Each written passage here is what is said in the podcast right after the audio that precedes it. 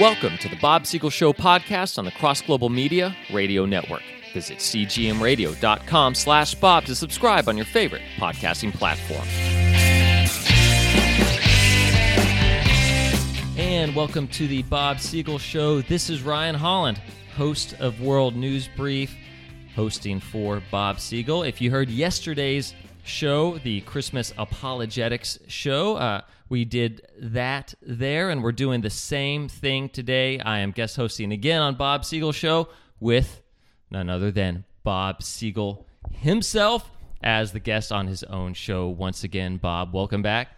Ryan, I was getting so used to you being the host, I forgot to pick up my microphone. I, I know, I saw that. It was kind of far away from you. Whoa, this is my own show, and I'm not near a microphone. I know, What's I hope, going on? I hope Bob gets to it in time. But uh, so even though I, I am the ho- uh, the host, Bob is the guest. So I'm going to be asking Bob the questions, and we're going to be doing it, uh, just talking about a couple topics briefly here that I think are, are near and dear to both of our hearts. Uh, we're we're hitting we're continuing the apologetics theme, but we're not doing Christmas apologetics. And I wanted to ask Bob a few questions, uh, specifically one having to do with just the existence of God, and the other having to do with the problem of evil. So there are a there are a lot of people who really think that there are just there's no good reason to believe in not not even just the the God of the Bible, but in any type of creator whatsoever. They think that there's it's illogical, it's unreasonable. It, it, and if there was a God, that God must be immoral because he allows all the evil and suffering in the world. That's going to be part part two of this of this broadcast. But when when someone says, you know, Bob, there's I know you preach Christianity, you preach Jesus, but there's really not a good reason to believe in any kind of creator at all. How do you respond to such a person? I would say that the very person asking the question already believes in the creator. They just don't realize it because there could be no such thing as evil or good if God did not exist. If God did not exist, we would be here by randomness and chance, and good and evil would merely be opinions. Who says it's wrong if somebody gets sick and dies? Who says it's wrong to steal? Who says it's wrong to murder? Those are not just opinions. That's something our conscience is telling us. And I know people say, well, it may be in our conscience, but we just. It evolved over it time evolved or something over like time. that, right? Fine. Well, if it evolved over time, then it, there's it's really not evil. If you if you, the moment you admit that God had nothing to do with it, see, if you and I had a dispute about what was right or wrong, you say, well, I don't think stealing is wrong. I say, well, I think it is. We're at a stalemate because we're both just a lot of slop that accidentally evolved to a higher order. Even terms like higher and lower become relative at that. And there is no God, so there's nobody to arbitrate. But the truth is, our conscience is already that arbitrator. Who programmed that conscience? Who put into our DNA this ability to reflect on what we're doing? And I always hear people say, oh, well, we came, we invented that ourselves. Ladies and gentlemen, if human beings invented the conscience, why didn't they invent a conscience they could live up to better? We are so incredibly selfish as a species. Why did we invent a conscience telling us not to be selfish? That just doesn't make any sense. Now, this gets into a much longer apologetic about the existence of God philosophically. That could be a whole show. So instead of skewing that direction, I'm just going to say there's got to be some kind of God if we're going to say there's such a thing as good and evil. Now, the other part of the question, though, very important. Okay, let's assume that for a moment. Let's just assume for a moment that the God of the Bible exists. Why does he allow evil? He allows evil because he gave human beings free will. Most evil comes at the hands of human beings. We could talk about some catastrophes outside of our dominion. Part of that comes from other beings that the Bible talks about, known as demons and angels. Won't get into all of that. But for the most part, most of what we call good and evil are decisions that human beings are making. God gave us free will. He didn't want robots. He didn't want puppets on a string. He didn't want to give us some love potion that forced us to love Him and love everybody else. Uh, those of you, imagine, ladies, there's some man that you want to love you. Gentlemen, there's some woman you want to love you. And somebody gives you this little Mickey that you could slip into her drink that's going to act like a love potion and force her to love you. I'm sure there's some perverted mind out there somewhere that would like that, but I think 99% of the people would say, I would want to believe this person just made a choice to love me because there was something about me, maybe my looks, maybe my personality, that they found attractive. There was something about me as they got to know me. The same with God. So he gives human beings free will. Well, good and evil are not substances. People say, well, why did God create evil? God did not create evil. God did not create good. Good and evil are not substances that you could study in a test tube. What God created was human personality. A part of that personality is free will. We're made in God's image. Like God, we think, we feel, we create. I create stories. Some people create computer programs. There are architects that create buildings. There's such a thing as procreation between a man and a woman. We create as God creates. And like God, we have the ability to make choices.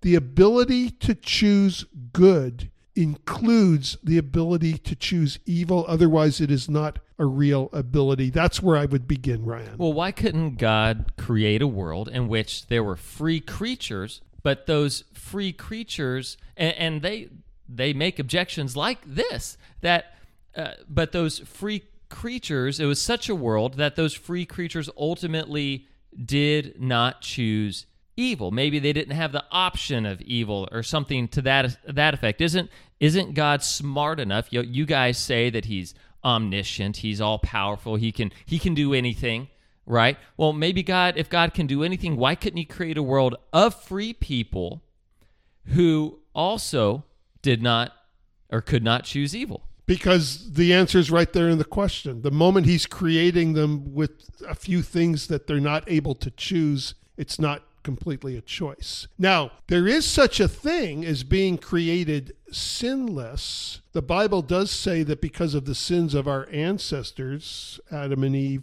and a choice that they made, we are born with a sin nature, which again is not some substance or whammy, but it's the absence of God's presence in our life. And Adam and Eve were not born with this sin nature. They were born in innocence and they had no desire to do evil. But being human beings, they still had a curiosity. They were curious to know what evil was. So they found out. And we're learning the hard way that evil is not something that we want to mess with. And it seems, I base this partly on opinion, partly on Jesus' parable of the prodigal son, which seems to illustrate this, where the son says, Dad, I don't need you. I'm going to go out in the world. I'm going to make it on my own. And he finds that life apart from his father's care, and the father, allegorically, of course, is God in the parable, he realizes he wants to return to him in a grand cosmic way. That's what's going on with human beings as a species. We were curious to know about evil and we found out. Now, it is also true that because we are now born in sin, there's so many sinful habits that have developed right in our mind that there are things that we can't change uh, about our hearts. Now, I can control my actions, but if I have an evil thought, I just have an evil thought. However, I can make the choice to let the Spirit of God come inside of me and remove those evil thoughts and give me a whole new nature, which would bring me back to where Adam and Eve was. And that would leave me still with the one choice of, okay, I no longer have the desires to do all these things, but am I still curious to go out and find out all these horrible things? Well, that curiosity would be gone because we would have learned our lesson. Okay, so you talked about free will. And I guess that a follow up objection could be was that worth it? I mean, Bob, look at all of the evil, all of the suffering. I mean, the, whether it's torture, whether it's starvation, whether it is uh, murder and, and rape and, and the, the incredible the genocides that we that we've seen was God giving creatures free will?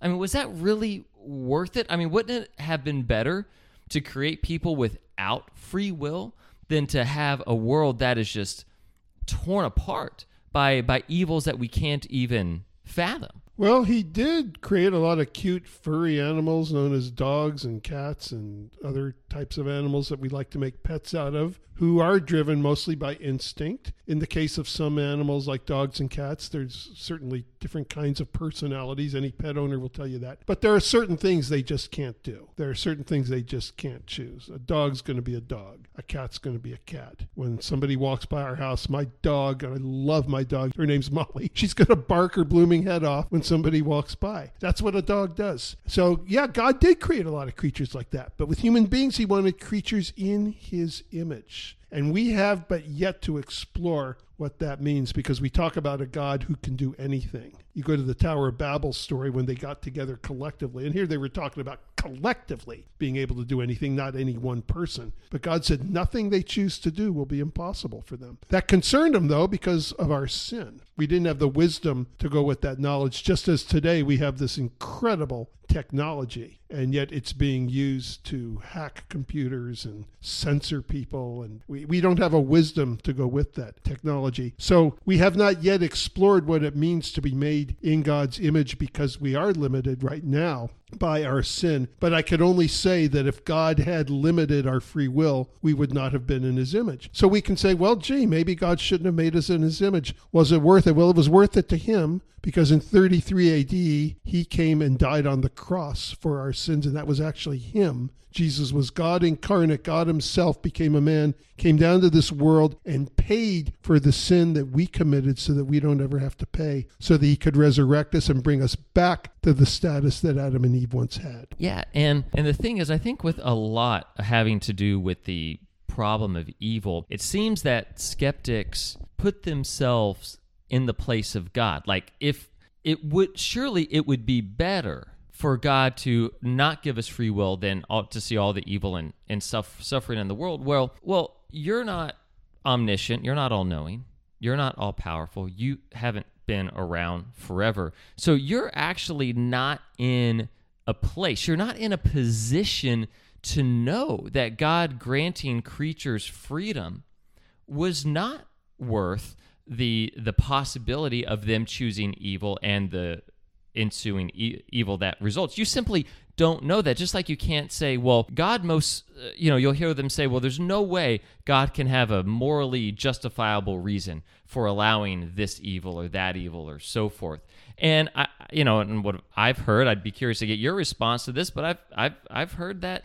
Look, it's, it, it's not up to you. We don't know that? How in the world do we know that? God could know that, you know, 100 years or 300 years from now, God allowing this evil could affect, you know, something uh, 300 that, that affects some greater good for 300 years or, or even something, you know, a thing they bring up often is the Holocaust. How in the world could God allow the Holocaust to happen? Well, maybe he knows that the Holocaust happens and the nation of Israel comes uh, after that that maybe it prevents future even greater Holocaust or something. So I guess uh, I'd be curious to get is is that uh, is that something? Uh, would you agree with you know that kind of assessment or response that we're simply not in a position to make the kind of judgments that we make on on God when it comes to the uh, about God that you know he surely wouldn't have he wouldn't allow this or he doesn't have a morally justifiable reason for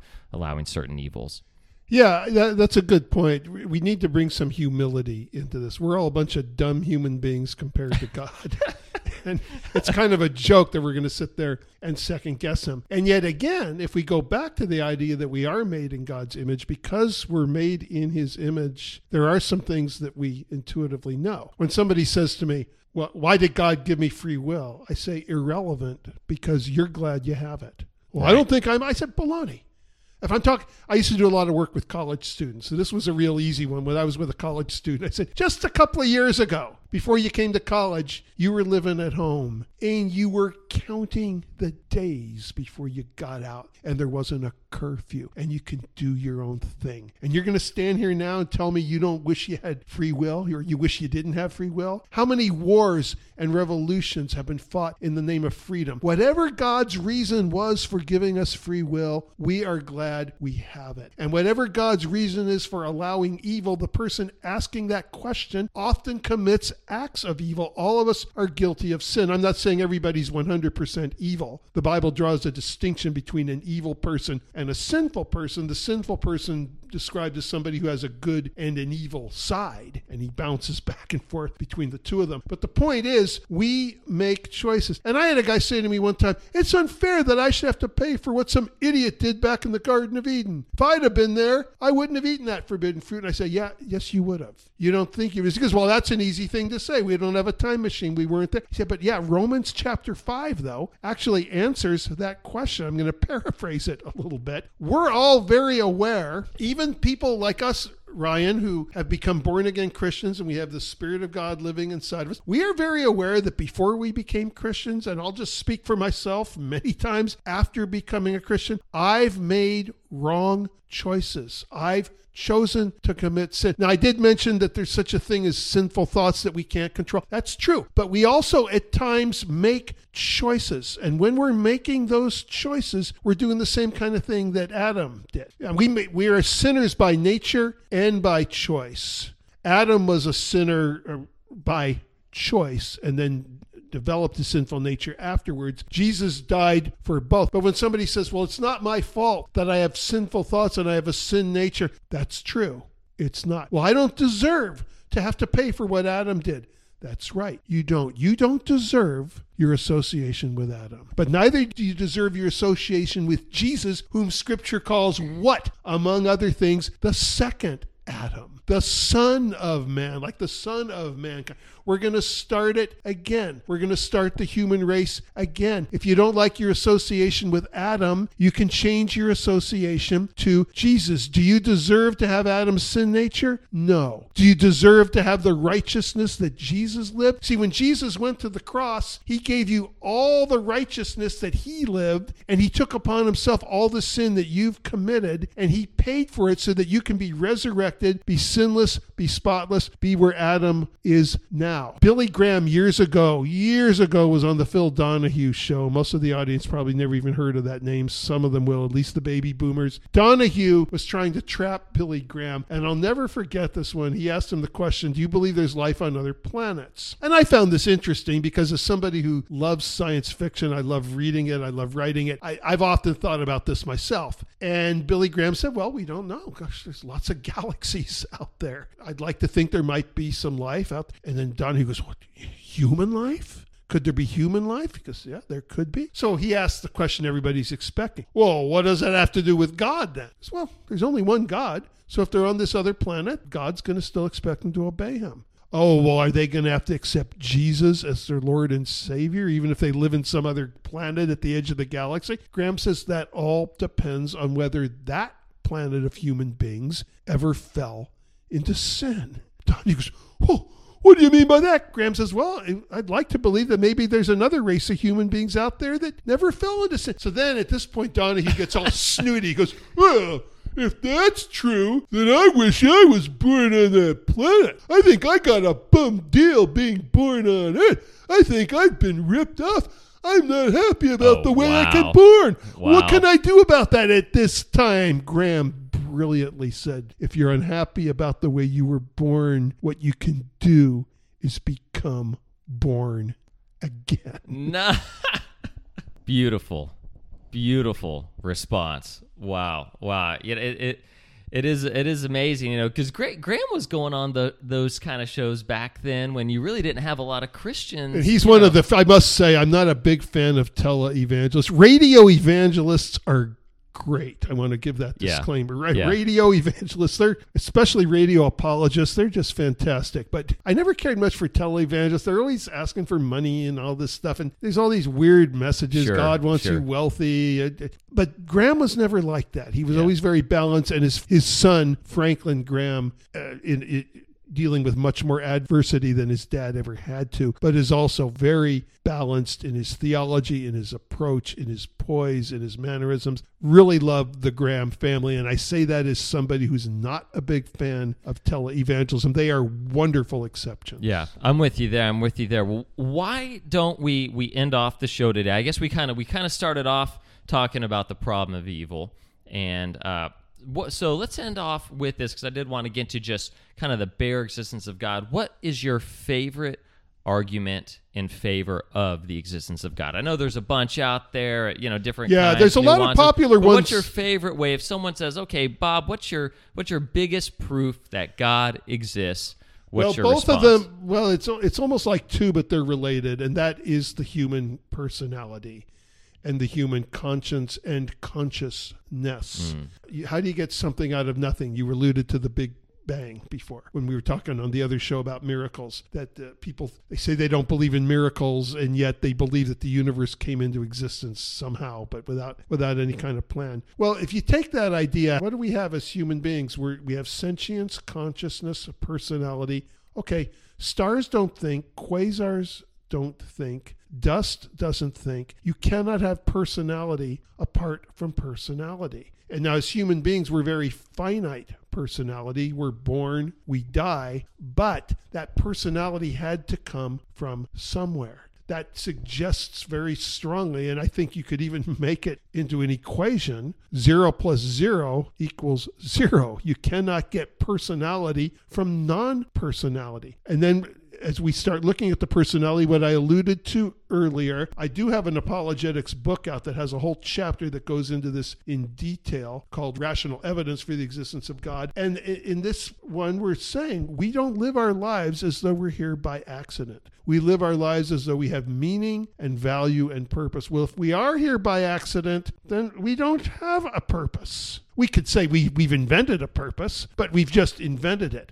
We don't have a real purpose because we're here by accident. That's what the word accident means. I'm sorry. I didn't mean to bump into you. It was a mistake. It was an accident. Nobody lives their life as though they're here by accident. Does that prove the existence of God? No, but if somebody can't live by their own worldview or philosophy, their worldview and philosophy becomes very suspicious. So I call this the rational argument for the existence of God. There's other more popular ones like the teleological argument, the cosmological argument. They're not bad arguments on the surface. They they do actually break down, and maybe on another show we can talk about why Oh, they, interesting. they they do break down. Yeah. Interesting. Okay, because I know guys like you know William Lane Craig really trumpet the Kalam cosmological. And I, I think William Lane Craig is, Yeah. is, is fantastic. But oh, well, s- well, should I? I could give you the quick readers. no, I'm I am curious actually. Why do you think those Well, arguments? The cosmological well, argument says everything that exists has to have an adequate cause. So you can't, we can't, therefore, somebody had to create us. Okay. But then the skeptic says, well, who created God? We say, well, well, nobody created God. He existed from without beginning and without end. Oh, okay, they say. Well, then if God can exist without beginning and end, why couldn't the universe just be eternal and exist without beginning and end? Now, part of the problem was, whereas that was speculated on years ago, since there's the moment people started ascribing to the Big Bang Theory, which I think when you put God into it makes a lot of sense, they're saying, no, there was a time the universe did not exist. But then that goes back to mine. We could say, well, if the universe existed eternally, uh, we could pose that as a speculation, but did it exist as an impersonal universe? If so, where did personality come from? And if it didn't exist as an impersonal universe, then the universe has some kind of personality, which means the universe itself is some kind of God, not the way the Bible would talk about God. But so those things, Yeah. those things break down. Now, you could answer this. The idea of something needing to come into existence, uh, it, it makes sense in a finite universe when we're limited by time and space. So they say, okay, God created me. Who created God? That's a very valid question Well, within I- time and space. But if God is outside of time Yeah. and space, then by definition, God would exist from beginning to right. well, without beginning or beginning. without end. Now I've heard I've heard him put it this way. You know, whatever begins to exist has a cause. The universe began to exist, therefore the universe has a has a cause. Is how so he kind of he he nuance nuances the cosmological argument a bit to say whatever begins to exist. Which well, helps. and again, if we start bringing in some physics, and physicists talk very seriously now about time and time travel, things that were once just for H.G. Wells. being- Right. I mean, they have proven that there is such a thing as traveling into the future based on how fast you're going. They've actually proven this with atomic clocks. And then, of course, you get into Einstein with the E equals mc squared and, and all that. But there's even speculation, this is much more limited, but there is even some speculation about scientists that there might be a way to travel back through time. But either whether you accept that one or not, the traveling into the future is is something that's been absolutely proven. We actually do it every time we take a plane trip. It's just it's such a micro, micro, micro, micro, micro second of difference that we're never going to notice it. But then you go from there and say, well, if we were traveling faster than the speed of light, then we could go so many years into the future. Well, and and And then we find this planet where the Statue of Liberty's coming out of the ocean and apes are running everything. So oh, wouldn't wouldn't that be something? You know, I've uh, I really hey, look again, apes are running everything Yeah. in Washington today. Oh my gosh! Oh my gosh! Hey, we said these shows were going to be politics. Oh, that one will that statement will be timeless no matter when the That- people are that's listening true. to that it. that statement is is uh is, that will ax- still is stand a year or axiomatic, two right? from now. No, but I, I love your argument from rationality, and this was something that I I noticed uh, as well as, or I, I thought about when thinking about the idea of sentience, of consciousness, that we actually know that we exist. That you know, it doesn't matter how sophisticated I make a robot. Let's say I make a robot, I create a robot like Boston Dynamics and some of the terrifying stuff that they're making up in the Northeast, where, you know, or you make a, a Terminator style, uh, an Arnold Schwarzenegger, where you look sentient, you act sentient, you, uh, you behave exactly like a normal human being. That does not mean that you have consciousness. Like, it doesn't matter how sophisticated I build my robot or how humanoid or lifelike I make it look and act and sound, uh, give it the feelings of humans and emotions. We cannot, as intelligent agents, infuse consciousness into it, right? I mean, we. At the moment, we can't.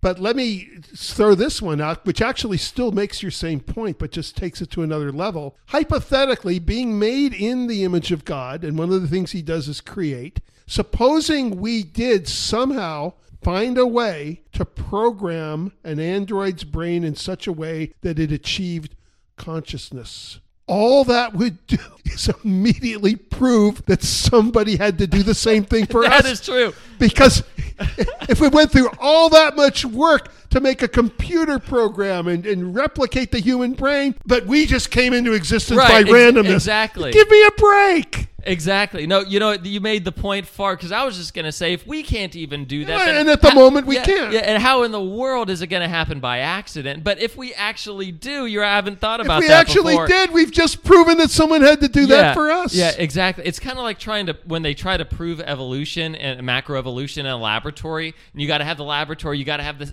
the the scientists, you have to have the Look at all the things you have to have to replicate something that happened randomly. Right, exactly, by chance and without any uh, in, intelligent uh, intelligent agency. Well, I think that that's a great way to end off. All right, uh. That's yeah. a. Well, Ryan, this was a blast. I wish you lived closer so we could do shows. I know, I know. Me Through the too. miracles of Zoom and things, we still have been, but it is a lot of fun just being in the same room. It is. It is. I appreciate you letting me guest host on a couple Oh, of shows. my gosh. Apologetics is It's not like I talked any less on the Yeah. show for you guest hosting it, but it was fun having you just ask the questions and me not having to think ahead of time. What am I going to talk about today? So- absolutely, absolutely. Let's do it again soon. The Bob Siegel Show podcast is a production of Bob Siegel and Cross Global Media. Visit us online and subscribe to the show at cgmradio.com slash bob.